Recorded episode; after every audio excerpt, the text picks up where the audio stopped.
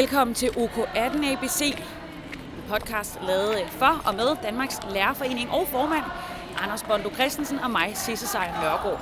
I dag en lidt form for øh, special edition. Jeg mødtes med Anders Bondo i går, og i dag, fredag den 20. april, der er han altså øh, buret inden, så at sige, på Sankt Anne Plads i København, i det, der hedder Forlisinstitutionen. Ude foran på Sankt Anne Plads, som du kan høre, er der fuld vi gør. Der er øh, dukket øh, presset offentlige ansatte op fra hele landet. Der bliver øh, leveret kaffe, frugt, godt humør, badges, klistermærker og ikke mindst en masse kampråb. Men hvad der skal ske inden til forhandlingerne, det tog jeg altså en snak med Anders Bondo om i øh, går, torsdag den 19. april. Og der kan du altså både høre, hvad, øh, hvad der er, er sket indtil nu, hvad status er pt. Ja, der er nogen, der glæder sig til at høre den podcast.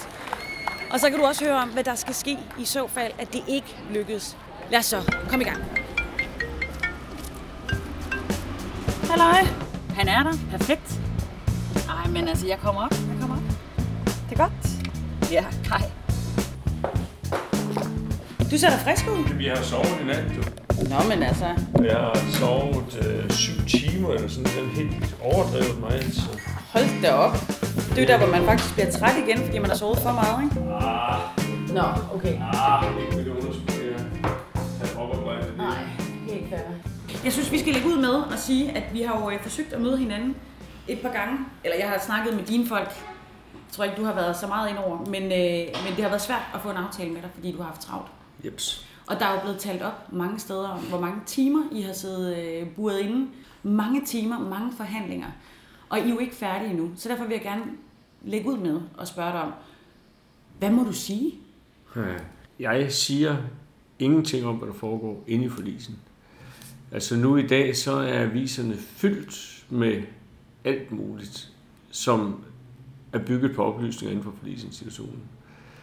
Det er ikke i orden, for nu at sige det, øh, sådan at, at man ikke respekterer den fortrolighed, der er i forlisinstitutionen. Det gør det hele langt, langt værre. Og, og, og jeg mener, det er naivt, og det er dårlig rådgivning. Vi nu efter mange, mange timers forhandling igen i, jeg kan ikke skille dagen ad, var det onsdag? Natten mellem øh, onsdag, nej, tirsdag Tirsdag onsdag, onsdag, ja. tirsdag og onsdag. Der kommer et stykke papir på bordet kl. 12, inden vi overhovedet har nået at tage det stykke papir med op og drøfte det med vores forhandlingsdelegationer, så har journalisterne nede på gaden det. Det var fuldstændig vanvittigt. Det, at, at der er mennesker, der ved uden for forhandlingslokalerne, hvad der bliver forhandlet om, hvorfor har det en negativ effekt på, på jeres øh, forhandlinger? Det har det, fordi at så begynder forhandlingerne at foregå uden for lokalet. Altså, der er mange journalister, når jeg ankommer til forlisinstitutionen, eller de ringer til mig øh, de timer, jeg ikke er i forlisinstitutionen, så vil de hele tiden have mig til at forholde mig til, jamen arbejdsgiveren har jo sagt sådan og sådan. Og så vil de have mig til at forholde mig til det, og så begynder vi pludselig at forhandle i, i pressen. Og det, der er hele tanken med forlisinstitutionen, det er, at nu er der en forlismand, som styrer forhandlingerne. Og det bliver totalt saboteret, hvis jeg begynder at låse mig fast på nogle positioner, fordi jeg skal kommentere på forslag, som arbejdsgiverne har stillet i pressen. Og, og det er derfor, at vi er pålagt skærpet tavshedspligt. Altså det er forbundet med fængselsstraf. Det er jeg først blevet klar over ved de her forhandlinger, men, men, men man kan faktisk komme i fængsel for at bryde den tavshedspligt. Og den er god nok. Adskillige danske arbejdsmarkedsforskere og jurister har udtalt sig i medierne om de vilkår, tavshedspligten under forhandlingerne her har haft. Og det gælder altså på begge sider af forhandlingsbordet. Ingen øh, navne nævnt, ingen glemt, men bliver der et retsligt efterspil, jamen, så kan de, hvis de findes skyldige, idømmes bøde eller hæfte op til tre måneder. Og det viser lidt om, hvor alvorligt man, man tager det. Og den tavshedspligt, den er godt nok blevet brudt på kryds og tværs den her gang, og det er noget værre skidt. Så lad os lave en aftale, Anders, at jeg øh, stiller dig alle de spørgsmål, der er på min blog, og så siger du, det kan jeg ikke kommentere på, før vi er færdige i forlisen. Hvis det er, at der er... Ja. Men jeg, jeg prøver at lægge blødt ud. Hvad er status pt? Jamen status er, at vi har et skud i bøssen. Vi skal mødes på fredag, og øh, der bliver det knald eller fald. Det er der overhovedet ingen tvivl om. Det, det er selvfølgelig kritisk. Øh, når, når det er knald eller fald, øh, så er det fordi, vi nåede ikke hinanden gennem de maratonforhandlinger, vi har haft i den uge, der er gået. Hverken da vi gjorde det hver for sig med de tre arbejdsgiver, eller da vi tog det store bunkebryllup øh, i tirsdags. Bunkebryllup? Ja, fordi vi sad der alle sammen. Vi sad de statslige arbejdsgiver, de kommunale arbejdsgiver, de regionale arbejdsgiver, og så alle forhandlingsdelegationerne. Og så sad vi samtidig med lærernes centralorganisation, fordi vi skulle også kunne forhandle arbejdstid. Så forlisinstitutionen var propfuld af mennesker, og det var sådan som en myretue. Folk gik rundt imellem hinanden og, og, og så videre. Og så var der lange ventetider, hvor folk ser blev frustreret, fordi man ser og ventede på, at der skete noget, noget ved det bord. Så, så øh, jeg tror, det var lidt uden fortilfælde, det der skete i, i tirsdags. Og jeg har jo sådan set sagt, at jeg synes, det var en god idé, fordi det viste sig, at vi kunne ikke løse det, når vi sagde hver for sig. Og det er jo fordi, der på arbejdsgiverside også er en helt ekstrem styring og koordinering. Og derfor tænkte jeg, at det er da godt tænkt, at nu prøver vi at, at, at sætte os sammen. Øh, det lykkedes ikke. Så går der jo flere timer, hvor forlismanden har sat uret i stå, fordi vi var overskrevet tidsgrænsen. Så hedder den officielle mulighed for at gøre det, at man har sat uret i stå. Og, og vi får så beskeden der øh, tidlig onsdag morgen, om at konklusionen er, at vi skal have en sidste runde. Og, og, og derfor er det åbenlyst, at øh, når du spørger til status, så er det stadigvæk rigtig svært, og vi har en chance. Der er inde på Facebook, der er der jo sådan, at når man øh, logger ind, så, så fortæller Facebook dig, at du har nogle minder. Og øh, jeg kiggede på mine minder her i øh, morges, og der kunne jeg se, at jeg arbejdede på øh, P3 øh, på Danmarks Radio, og var på vej ud for at dække lockouten. Hvordan føles det at sidde i den her situation lige nu, fem år senere? Hmm. Vi snakkede jo om det, inden vi, øh, vi begyndte at optage podcast, om at du regnede ikke med, at det ville komme så vidt. Nej, og jeg har også sagt i et interview i en avis, der sådan lavet en portrætsartikel om, hvor de spørger, jamen, øh, vil du kunne holde til det igen? Og så siger jeg nej, men hvis det bliver sådan, så gør vi det. Og sådan er det.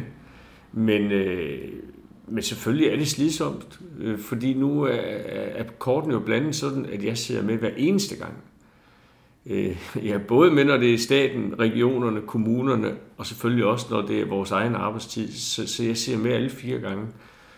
Og, og derfor er, er det slidsomt. Øh, så har jeg så i øvrigt også haft nogle rygproblemer, som ikke har, har gjort det bedre at skulle sidde der time efter time. Øh, men selvfølgelig holder vi til det. Og ja, det er altså bare fem år siden, at lærerne stod samlet sidst. Og i dag, der står Alice fra Høje Tostrup her igen, klar ved indgangen med et skilt, hvorpå der står Danmarks Lærerforening. Og lidt derfra, der møder jeg så også Susanne og Jane. De har taget øh, turen hele vejen fra Fyn, hvor lærerkreds 80 ligger, og de er også klar til at bakke Anders op.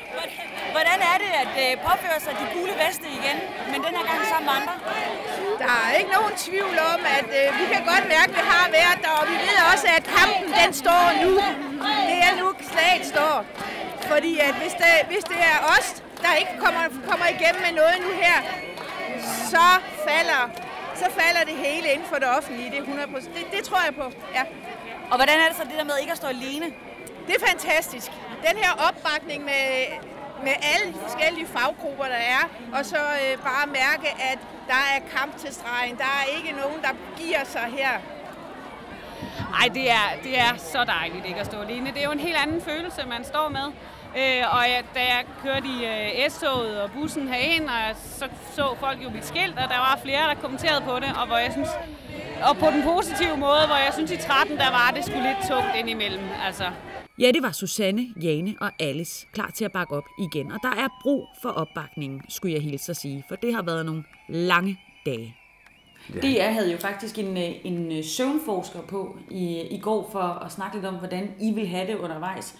Og det er under sådan en maratonforhandling, som du har været igennem et par gange efterhånden. Det er, jo, øh, det er jo det, som nogle lande bruger som tortur, altså søvnberøvelse. Og øh, man siger jo også, at man, øh, når man mangler søvn, begynder at tage nogle lidt mere risikobetonede øh, beslutninger. Har du kunnet mærke det undervejs? Mm, nej, jeg forsøger at holde hovedet koldt, men, men, øh, men jeg havde også bestemt mig for, da øh, forlismanden i natten mellem tirsdag og onsdag øh, sætter uret i stå, og vi ikke hører noget, og timerne går og går og går, at øh, hvis forlismanden har sagt, at vi genoptager forhandlingerne, så vil jeg sagt, det vil jeg ikke med til. Fordi der var jeg ikke i stand til at, at, at føre en reel forhandling.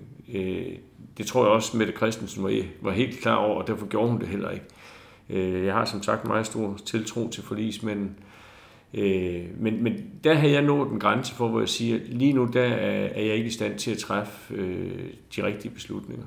Men ellers føler jeg sådan set, at jeg har ja, haft meget godt styr på det, men, men det, der sker jo nogle mærkelige ting. Altså, jeg, jeg bliver for eksempel ikke sulten. Der, der i tirsdags, der fik jeg en portion tyk mælk om morgenen, og så viste det sig, at jeg, jeg fik faktisk ikke noget at spise hele dagen. Det var klokken 4 næste morgen, jeg spiste noget øh, kold kyllingeret med noget ris, der stod inde i et køleskab. Og lige sådan i går, der spiste jeg faktisk heller ikke noget før klokken 19, tror jeg. Øh, og det er sådan nogle mærkelige ting, der sker, med, fordi man, man er i sådan en, en anden situation. Jeg kan stort set klare uden mad nu. Det lyder super sundt. Nej, det skal jeg selvfølgelig være med, det ved jeg godt, men, men, men det er bare sådan et eksempel på den, en reaktion, som kroppen giver på det her. Ja. En af de gennemgående temaer, vi to har snakket om, det har jo været musketeret. Kan du prøve at, at sætte dine medlemmer lidt ind i, hvilket pres den ed har været under? Jamen, den har jo... Øh, journalister har spurgt til mig hele tiden. Holder den, holder den, holder den. Og som jeg også skrev på et, et tweet her for nylig, at, at øh, jo, den holder, og man prøver hele tiden at, at, at underminere den. Det er jo helt klart, at når vi er så mange organisationer, så har vi forskellige holdninger. Vi har forskellige synspunkter, vi har forskellige smertegrænser. Det forsvinder jo ikke, fordi vi laver en musketeriet. Og det er helt legalt, at vi har det. Men det, der er interessant, det er jo, når vi kommer til de konkrete øh, situationer, står vi så også sammen. Og det har jeg ingen grund til at tro, at vi ikke gør. Jeg synes, det er helt på sin plads, og det ville dog være mærkeligt, hvis vi ikke havde forskellige vurderinger af betydningen af de, af de her ting. Der er jo mange organisationer, der synes, at det omkring lærernes arbejdstidsaftale, det er helt afgørende. Ikke kun for at være solidarisk, men også i forhold til det pres, de selv føler, de kommer ud for i forhold til deres arbejdstidsregler. Så øh, af den grund er, de helt med. Så er der andre, der siger, at ah, det, det er ikke det, der, der er, det allervæsentligste for os. Men de bakker op alligevel. Og sådan skal det være. Altså, vi er ikke ens, vi er forskellige. Øh, men jeg har ingen grund til at tro, at, at musketeriet ikke øh, holder. Det har den gjort under et ekstremt stort pres. Og også her et stort spændarbejde for at prøve at få den brudt. Øh, det er ikke lykkedes nu. Og så vil jeg også sige, hvis vi sådan kunne komme i tvivl om, vi synes, det er en god idé med en musketeriet, så skal man bare dukke op nede ved forlisinstitutionen, når vi møder ind.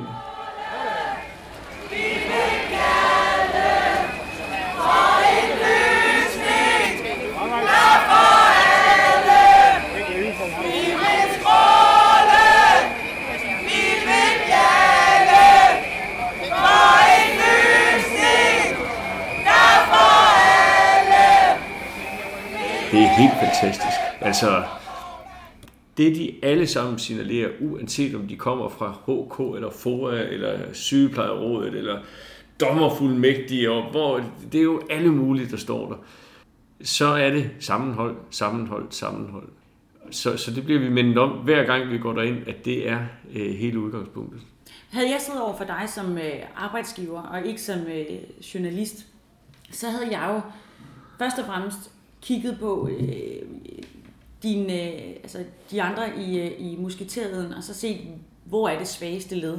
Det er jo ikke nogen hemmelighed, at Danmarks Lærerforening er en af de store spillere. I har råd til det.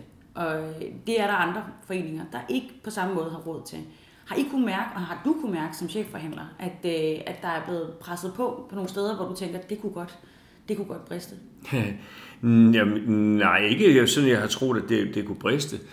Men jeg har jo oplevet, at arbejdsgiverne ringer rundt, kontakter de andre organisationer og begynder at drøfte lærernes arbejdstid med dem. Det er lidt grænseoverskridende, det må jeg nok sige. Men, men, øh, Må man det? Ja, altså... Øh, hvis de mener, at det er den måde, man skal forhandle på, øh, men, men for, for mig at se, er det kun et mål med at prøve at ringe rundt til de andre organisationer, det er netop at, at splitte os ad. Det er så også et godt eksempel på et sammenhold, der er der for de andre organisationer. De fortæller mig, at de blev kontaktet, og så står de jo lidt afklædt tilbage af arbejdsgiverne, men, men, øh, men øh, det er der forskellige organisationer, der er blevet kontaktet af, af arbejdsgiverne her. Øh, så, så jo, det er der en helt klar strategi for dem at, at splitte sammenhold. Og som sagt, hvis man ser pressen i dag, jeg har ikke selv fået haft tid til det nu, men jeg har fået refereret, at der er masser af artikler, som har det ene formål at prøve at splitte os ad, og øh, vil 3F'eren virkelig forsvare, at de i øvrigt forkælede lærer, de skal have en arbejdstidsaftale og gå i konflikt med det. Men, men vi oplever stadigvæk rundt omkring i landet, at der er en kolossal opbakning. Alle Foras tillidsrepræsentanter var forsamlet den tirsdag, hvor vi sad i, øh, i forlisinstitutionen, og signalet var klokkeklart, vi står sammen. Jeg tror ikke på, at det lykkes på den.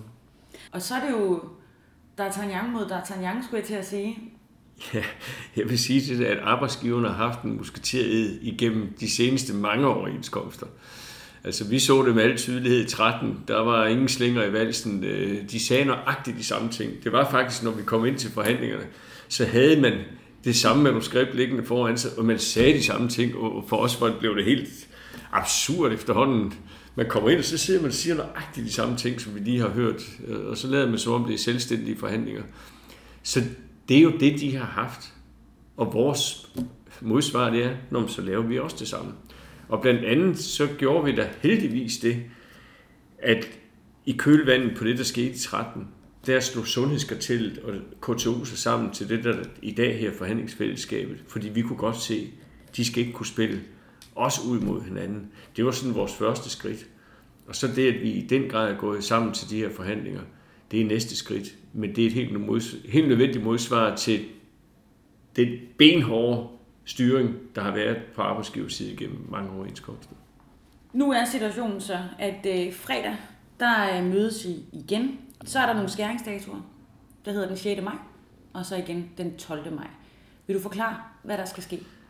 Ja, men det er kun, hvis de her 14 dage får lov til, som, som forlismanden nu har udsat øh, konflikten, hvis de 14 dage får lov til at løbe ud, så er det rigtigt, så er der to skæringsdatoer, der hedder den 6. maj og den 12. maj. Det er da jo lidt interessant, at det er 1. maj, som er den nye skæringsdato. Det, hvis det virkelig løber dertil, så giver det nok lidt genlyd i talerne rundt om i landet. Men det tror jeg bare, at de datoer i virkeligheden er ligegyldige. Fordi når forlismanden har sagt, tag tandbørste og sovepose med, så er det fordi, hun vil vide, når vi sidder derinde næste gang, har vi en aftale, eller har vi et sammenbrud. Og hvis forlismanden erklærer sammenbrud, så er det fem dage efter sammenbruddet, at konflikten starter. Og så er de der datoer i virkeligheden ligegyldige. Så derfor tror jeg, at, at man kan glemme alt om 6. maj og 12. maj. Det bliver et resultat, så er der selvfølgelig ingen problemer. Hvis det bliver sammenbruddet, så er det fem dage efter, at, at konflikten starter. Fem dage efter fredag? Ja. ja. Eller lørdag. Eller søndag. Eller lørdag eller søndag. Eller hvornår vi nu er færdige. Nu skal vi jo ikke uh, tro det værste, men lad os nu sige, at det ikke lykkedes. Hvad skal, hvad skal dine medlemmer forberede sig på? Ja, nu tror jeg måske, at lærerne er nogle af dem, der er bedst forberedt, fordi det er trods alt kun fem år siden, at, at vi var igennem den her frygtelige øh, lockout, fire ugers lange lockout. Vi skal så også huske hinanden på, at en tredjedel af de lærere, der er i folkeskolen i dag, de var der faktisk ikke for, for øh, fem år siden. Så det er vigtigt, at vi alle sammen ikke tager det som selvfølge, at alle er helt med på, hvad det er. Og så skal de også forberede sig på, at den her gang bliver det jo en helt anden konflikt. Sidste gang, der stod vi mutters alene. Ja, det gjorde vi jo ikke, for der var rigtig mange, der bakkede os op. Men det var kun os, der var konfliktramt, og det vil sige, at de aktiviteter, der var, dem stod vi for selv. Den her gang, der vil det jo være alle offentlige ansatte. Og øh, der er en hel del lærere, der har sagt, at vi kan slet ikke se os selv skulle stå ude i rundkørslen med gule veste igen. Nej, men det bliver også noget helt andet den her gang, fordi vi er så mange andre. Vi kommer til at lave noget sammen med mange andre. Øh, det kan vi allerede se med de øh, demonstrationer og så videre, der har været. Den mangfoldighed, der er, det er jo en fornøjelse. Jeg går lige over og slukker en telefon. Så. Og mens Anders får styr på telefonen, så tager jeg lige og spoler 24 timer frem i tiden. Vi er nu ved forlisinstitutionen. Øh, Fordi at det at være her og opleve fællesskabet, at vi er sammen en løsning for alle, det er det aller, aller vigtigste, at vi alle sammen kan se os ud af det her, og at vi, er, at vi får en, øh, hvor alle kan være med og kan se, at vi har fået noget ud af det. Og så er det bare en, øh, en værdikamp, der er i gang. Ja. Altså den danske model, hvis ikke den kommer til at slå igennem nu, så, øh, så ser det sort ud. 100 procent. Og det er helt fantastisk at se øh, sygeplejerskerne og dommerfuldmægtigforeningerne og, og bublerne og alle de andre, der også er her. Så det er jo en ting at sige til, til de lærere, der ikke har oplevet det før, at i kommer ikke til at stå alene. Men hvad kommer de til at skulle stå med? Hvad skal der ske? Der kommer til at ske en hel masse ting. Det er meget lokalt arrangeret. Selvom der ikke er nogen af os, der ønsker den her konflikt, så bliver vi selvfølgelig nødt til at forberede os på den. Og derfor er fagforeningerne ude lokalt i de enkelte kommuner, øh, regioner, i gang med at drøfte, hvad gør vi? Og de har jo allerede sat en, en masse aktiviteter i gang. Så, så øh, jeg tror, vi får, kommer til at se en masse forskellige aktiviteter. Og jeg håber meget, at vi også på den måde får vist det helt enestående sammenhold, som har præget det her. Altså, det er helt fantastisk at komme til forlisinstitutionen der øh, hver morgen, og, og øh, som jeg også har sagt til dem, der har er stået tidligt op og mødt op, at øh, de skal bare vide, hvor meget det betyder for os. Når vi sidder op og kigger ud af vinduet, og jordmorforeningen står med en stor stork, og øh, alle de ting, der er, og en fuldmægtig, dommerfuldmægtig står og laver råbekor, så vi er imponeret over, at hun har en stemme tilbage stadigvæk. Den anden nat her, så, så stod der lys på vejen dernede, og så er de også råbe, viskekor. Det, det er hårdt at være i konflikt, det ved lærerne alt om, men vi kan også få noget solidaritet, noget opbakning. Men en helt almindelig dag, en helt almindelig dag, som begynder som først strækkeramt, og så senere lockoutramt, som en lærer, der ikke har prøvet det før, og som skal have, have sine elever op til eksamen til sommer, og som, som bekymrer sig for, om øh, Lars, der har været lidt bagefter siden juleferien, hvor hans forældre blev skilt, ikke rigtig kommer med tilbage. En helt almindelig dag, hvor man ikke demonstrerer. Hvad, hvad, hvad skal de gøre? Hvad skal, hvad skal de stille op, altså?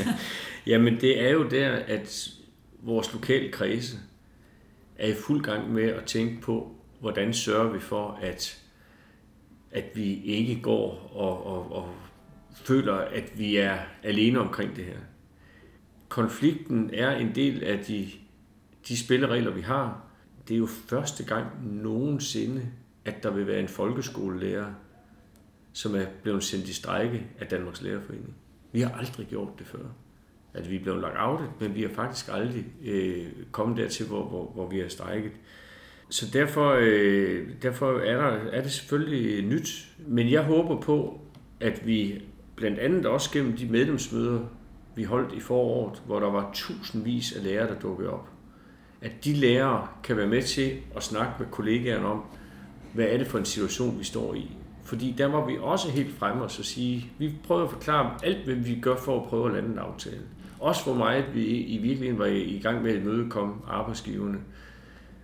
Men vi havde også med, det kan være, at vi på trods af det ender i en, i en konfliktsituation. Og så må vi stå sammen omkring det. Og, og, og det var blandt andet også i et håb om, at, at de, der var med til de møder, også kan være med til at hjælpe tillidsrepræsentanten ude på den enkelte skole til at sikre, at vi får taklet også konfliktsituationen i fællesskab. Når man så er i gang igen, lad os håbe, det ikke kommer hertil, men vi kan lige så godt forberede os på, at det jo er en reel mulighed, at det her det er det, der kommer til at ske i maj. Det er det helt klart. Hvad så? Fordi hvis I ikke kan blive enige i øh, forhandlingslokalerne inden øh, ved forlisen, og øh, der er en strejke og derefter en lockout, hvordan bliver det så nogensinde hverdag igen? Ja, det der er hele tanken med en strejke, det er jo, at man skal presse sin modpart. På det private arbejdsmarked, der bliver arbejdsgiveren selvfølgelig presset helt enormt, fordi de tjener ingen penge, når der ikke bliver produceret noget ude på virksomheden. Så enkelt er det. Og det er jo selvfølgelig det, man kan sige, kan vi holde dem så langt, at de siger, nej, nu bliver vi sørme nødt til at, at give os, fordi ellers så går produktionen fuldstændig i stå. Vi er jo i en anden situation i det offentlige, fordi de taber ikke umiddelbart penge.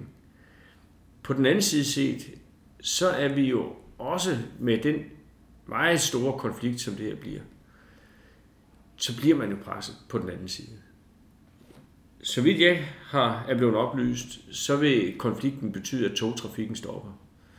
Der bliver talt meget om, hvor stor en del af luftrummet over Danmark, der overhovedet kan holdes åben, hvor mange flyvninger, der kan komme ud. Det her vil jo vise, hvor stor betydning de offentlige ansattes indsats har.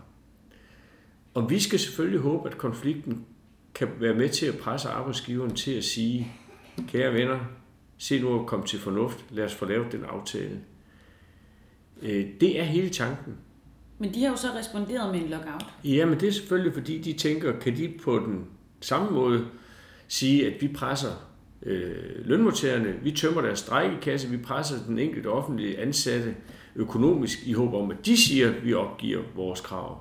Og det er jo det, det, øh, den magtkamp, der er. Men det er klart, at vi vil være meget opmærksom på, om arbejdsgiveren er parat til at komme med nogle imødekomster, der gør, at vi kan, kan, kan forhandle.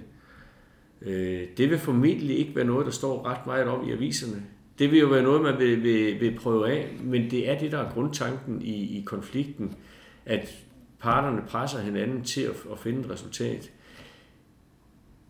Hvis det ikke sker, så er det jo, at Folketinget har den mulighed at gribe ind, hvis de siger, at nu begynder det her at være så dramatisk, at det kan vi som samfund ikke leve med. Men der er nogen, der har ligesom den der logik, at hvis der er en konflikt, så kommer der et lovindgreb.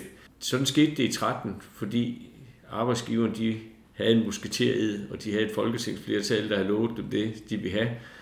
Øh, det er ikke den situation, vi står i nu, så vi vil selvfølgelig prøve at bruge det pres, som en konflikt er, til at se, om vi ikke kan få arbejdsgiveren til fornuft. Set udefra øh, og, og oversat til et sprog, som jeg kan forstå, så virker det jo lidt som om, at nu er vi kommet til det punkt i en lejeaftale mellem to treårige, at øh, de er blevet uvenner, de gider ikke, så de vender ryggen til hinanden, og så er der altså en eller anden voksen, der bliver nødt til at komme ind og sige, Ulla og, øh, og Maiken, nu skal I, øh, det hedder man ikke i dag, Asta Nord og Gurke Maja, nu skal I til at, øh, at lege igen, hvordan bliver vi venner. Og det er jo lidt der, vi er nu. Du må undskylde, at jeg sammenligner jer med treårige, men, men det er jo, I er jo på en måde presset helt derop, hvor, øh, hvor, hvor selv Mette Christensen, forligsmanden, har svært ved at få jer samlet. Hvordan pokker kan man så få en overenskomst, en, en rolig hverdag igen, når ikke der er øh, optakt? Det ved vi jo ikke til et politisk indgreb. Hvis jeg sad i den anden stol, og det vil folk nok have fra frabedt, at jeg gjorde, men så vil jeg se det her som en ganske, ganske alvorlig situation. Et er, at mange samfundsinstitutioner lukker ned til stor skade for det danske samfund. Men en anden meget, meget alvorlig ting, det er, at jeg skal have de medarbejdere til at levere topydelse fremadrettet. Det er et ekstremt pres. Og jeg synes virkelig, at hvis arbejdsgiveren de ville, så kunne de tænke på erfaringerne fra 2013 og lærerne. Det har jo sat dybe, dybe spor. Negative spor. Og derfor må arbejdsgiveren have en interesse i at få lukket en eventuel konflikt hurtigst muligt. Og vi skal selvfølgelig også være parat til at, at gå ind i det. Jeg har tit sagt, at ofte så er det at true med en konflikt vigtigere end konflikten. Men det giver jo kun mening, hvis man også er parat til at tage konflikten på et tidspunkt.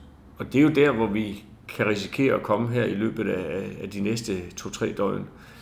Og så, så tager vi konflikten. Altså jeg får hele tiden held og lykke, Anders. Jeg håber virkelig, det lykkes. Men du skal vide, ender vi i konflikten, så er vi også parat. Jeg synes måske ikke, det er helt rimeligt med de der to-tre år, som nok. du bruger. Var Fordi, fordi vi går faktisk meget, meget, meget seriøst ind i det her, og, og, øh, og jeg tænker i døgndrift på, kan jeg finde på nye veje til at, at, at få det her løst. Og det tænker jeg også på lige nu, mens vi to sidder og taler sammen. Så på den måde gør vi virkelig alt, hvad vi kan. Vi står ikke som to fornærmede treårige. Og man kan sige, at dine pandelapper er jo også vokset sammen, og det er jo for at finde Ja, ud ja, af, men hvad jeg- vil der ske. Ikke? Jeg forstår godt uh, dit billede, men, men de der to-tre år, altså de har jo ikke den der mulighed for at, at, at tænke videre og så se perspektiverne og, og hvilken interesse har vi sådan for nu at finde ud af at fordele det her legetøj. Det, det har de ikke rigtig forudsætninger for. Det burde vi have en forudsætning for. Det, som man læser om i medierne, nu ved jeg godt, at du har lidt, øh, lidt for mange ting på dit skrivebord til, at du kan læse aviser og netnyheder osv. Men det, der jo øh, er de tre knaster stadigvæk ud af til lærernes arbejdstid, den betalte frokost og lønnen, er det stadigvæk de tre gordiske knuder, som, øh, som skal løses? Det kan jeg godt sige ja til, uden at afsløre noget som helst. Arbejdsgiverne ynder at sige, at det er sådan nogle små ting, der skiller os ad. Altså, øh, Michael Siler, han har jo skrevet læserbreve og givet udtalelser om, at de kunne da aldrig drømme om at fjerne den betalte spisepause.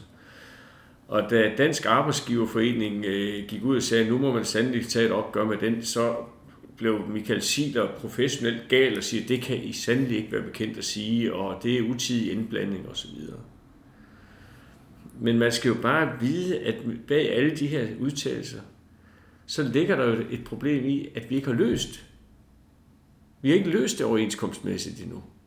Og der er det så, at, at vi bliver nødt til at sige, man kan, man kan jo sige og love og alt muligt andet, men når vi snakker omkring aftaler, så er det noget, der står på et stykke papir, som parterne i fællesskab skriver under på. Det er aftalesystemet, og ikke hvad man har sagt ude i medierne. Og det, det er det, der, der gælder. Altså, det samme er det med, med lønnen. Der er også nogle aviser, som har fået fat i nogle konkrete øh, bud, der er kommet ind i forlisinstitutionen til stor skade for forhandlingerne. Og så siger de, det er jo kun ganske lidt, der skiller parterne. Men det her, det handler jo om, skal vi have en parallel lønudvikling mellem den offentlige sektor og den private sektor? Eller skal vi acceptere et system, hvor vi kan se, at lønnen i den offentlige sektor overenskomst efter overenskomst vil sagt bagud? Vi har en pligt til på vores medlemmers vegne at have overblikket og have det langsigtede perspektiv i forhold til de her forhandlinger. Og det er jo der, hvor jeg ofte har sagt, og jeg har måske også sagt det i tidligere samtaler med dig, at arbejdsgiverne netop har haft den evne til at tænke langsigtet. Det er ikke så afgørende for dem, om de lige kan hente gevinsten nu, eller de henter den senere. Hvis de kan se, at gevinsten ligger derude i fremtiden. Og der skal vi som fagforening have det samme overblik og det, det samme lange perspektiv at sige, det vi aftaler nu kan få betydning overenskomster frem. Øh, og det er derfor, det her det er svært. Men siger du, I har været øh, knap så gode til det førhen? Ja, det vil jeg sige. Jeg synes, og jeg, og jeg har også udtalt det før, det er ikke bare noget, jeg gør nu.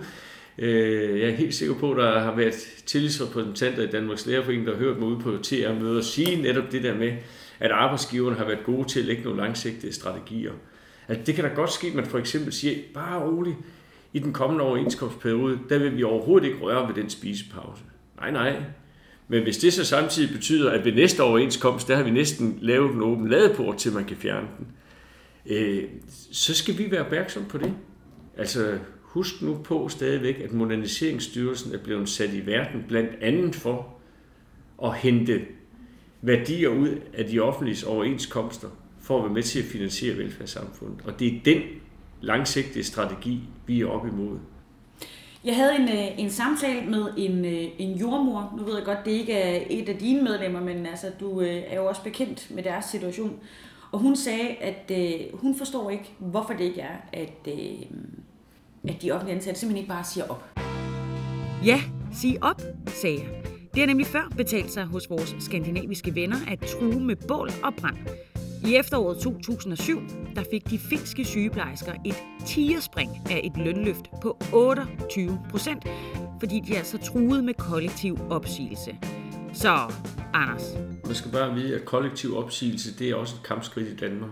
Og, og hvis vi gør det på et tidspunkt, hvor vi ikke har, har mulighed for at tage kollektivt kampskridt, så vil vi blive indanket i øh, forlisinstitutionen, eller ikke i arbejdsretten i, i, i forhold til det, og idømt en, en bod. Men jeg kan sagtens forstå det, og der, der var der også mange lærere, der talte om i, i 2013 at sige, nu vil vi ikke. Man skal så også være klar over, at, at hvis man gør det, så er det også øh, ret ultimativt, fordi det er ikke sikkert, at man bare kan få lov til at trække sin opsigelse tilbage. Det er ikke sikkert, at man kan få den samme arbejdsplads igen og sådan noget, så, så det er et voldsomt skridt at tage, men, men det er et, et kampskridt, og derfor kan vi ikke bare gøre det. Men, men jeg synes da bare, at arbejdsgiveren skal være opmærksom på, at der er mange, der har gjort det. Altså det er jo derfor, vi mangler 16 procent af lærerstillingerne. Eller vi mangler ikke lærerstillingerne, de er der, men vi mangler lærere til 16 procent af stillingerne. Det er jo fordi, der er mange, der har taget konsekvensen og sagt, det her det vil vi simpelthen ikke arbejde videre i. Det er for belastende, at vi ikke kan lave en ordentlig undervisning til eleverne, og derfor finder vi andet arbejde. Det er ikke fordi lærerne ikke er der. Fordi der er nok masser af stillinger i, i folkeskolen, så der burde være masser af ledige lærere. Men nu er lærere dygtige, og dygtige til mange ting, og derfor har man søgt ud i andre erhverv. Og det er jo det, jeg virkelig ikke kan forstå, at kommunernes landsforening ikke tager alvorligt. Jeg, jamen, jeg forstår det simpelthen ikke. Det er dem, der skal sørge for, at der er lærere ude i den danske folkeskole. Selv de kommuner, som har lavet nogle fornuftige aftaler, lokalt begynder at, at mærke lærermanglen. Og det er der fordi, at der ikke er ordentlige vilkår til lærerne. Lærerarbejdet er verdens bedste job, og det mener jeg virkelig, det er, hvis man har nogle forudsætninger for at kunne lykkes med det. Men føler du som lærer dag efter dag, at du svigter de elever, som du har et ansvar for, og som du får virkelig et personligt forhold til, altså deres fremtidige skæbne, det ligger også i den grad på sinde. som Jørgen Huste sagde, for mange lærer er det at lykkes som lærer en vigtig del af det at lykkes som menneske. Så meget fylder det for os. Og hvis vi føler, at vi ikke kan det, så søger man væk. Så forstå det der, KL. Ikke? Altså, jeg, jamen det er, tag os sammen. Det er jeg, der skal sørge for, at der er dygtige, begejstrede lærere, der har nogle forudsætninger for at undervise fremtidens generationer. Og så sidder de på hænderne og siger, vi vil ikke give, og vi vil ikke, og det er principielt imod, og ja, nu kan du høre, nu bliver jeg helt frustreret. Og hvis man overvejer, hvad det er for nogle brag, der er i baggrunden, så er det, at øh, Anders han slår i bordet over, øh, over den her frustration. Det kan jeg jo desværre ikke rigtig afhjælpe dig med, men jeg, jeg kan i hvert fald lige få høre, nu kommer Malene med en lille post-it, så ved man, at der er noget at gære Bare roligt. Det er det sidste bud. Det er bare, det er bare nogle andre, der venter på mig. Så det, ja, det er så vi, det du, det er du kommer også til at vente på mig, da du kom. Jo. Ja, ja, ja, det var hvad vil, du, altså, hvad vil du gerne give videre til dine medlemmer nu her de sidste vitale timer, inden at det øh, går los? Jamen, det jeg godt vil sige, og håber, at I, de alle sammen tror på, det er, at vi har gjort alt, hvad vi kunne øh, hovedstyrelsen i Danmarks Lærerforening, Lærernes Centralorganisations forretningsudvalg. De har siddet standby her i København time efter time, så vi hele tiden har kunne være med til at prøve at sige, kan vi finde nye veje. Jeg er så imponeret over den politiske ledelse, både i LC og i Danmarks Lærerforening. Fordi det her, det er hammer vanskelig situation. Og skal vi løse det her, bliver vi nødt til også at, at, øh, finde kompromiser. Og, og det har vi formået internt. Så vi har gjort alt, hvad vi kunne. Det håber jeg, at alle sammen tror på. De skal i hvert fald ikke splitte os ad. Det lykkedes dem ikke i 2013. Det er ikke lykkedes dem siden. Vi har stadigvæk over 95 procent organisations øh, procent i Danmarks Lærerforening. Det er vores helt store styrke, og den skal vi holde fast ved. Og så håber jeg på, at det helt enestående sammenhold, som vi har udvist i fagbevægelsen den her gang, også holder. Øh, og som du sagde, der vil stå rigtig mange mennesker nede foran forlisinstitutionen, når vi dukker op. Øh, og de viser det sammenhold, og det håber jeg på er der, når vi forlader forlisinstitutionen, uanset resultatet.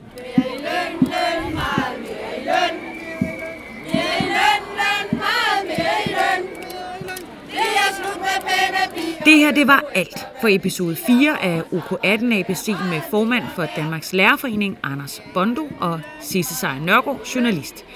Det er en podcast for og af Danmarks Lærerforening. Tak for den her gang.